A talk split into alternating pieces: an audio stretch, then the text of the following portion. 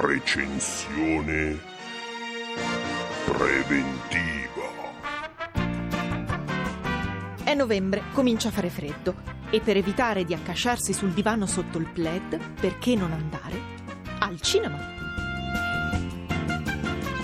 Oggi, 5 novembre, escono tantissimi film e quindi vai con le recensioni preventive. È arrivato l'attesissimo, l'incasinatissimo, il costosissimo, il nuovissimo 007 Spectre.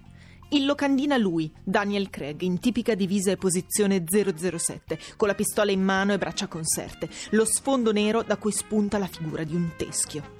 James Bond non può morire e questo rincuora. James Bond sa guidare tutti i mezzi che esistono e che non esistono ancora. James Bond, per inseguire qualcuno, gira il mondo intero. Il trailer non svela praticamente nulla, se non che verremo trascinati fra le montagne, nei deserti, dentro e sopra le capitali e fra macchine ed elicotteri e forse pure monopattini, chi lo sa. Assisteremo a un action movie che non può che far esclamare: ma come diavolo fanno a girare tutto questo? Ma anche: ma quanto diavolo sarà costato? Ma anche: ma non è che è tutto vero?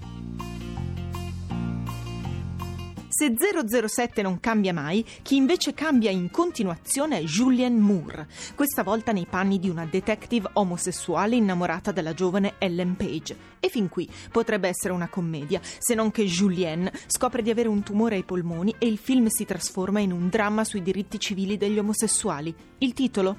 Freeheld. Significa? Mm, freeheld. Chiarissimi sono invece i titoli 45 anni e Snoopy and Friends. 45 anni non riguarda coppie in crisi causa figli adolescenti o amanti nascosti, ma riguarda una coppia che si ama da ben 45 anni, finalmente sullo schermo dei protagonisti che hanno superato la soglia dell'età superbonazza e della pelle bella bella tesa. Mi spingo a dare un giudizio preventivo. Secondo me è bello. Riguardo a Snoopy and Friends, non c'è nulla da dire. Se siete genitori, vi tocca andare. Io vi aspetto al bar. Sono quella col doppio spritz e un James Bond accanto. Sì, vabbè.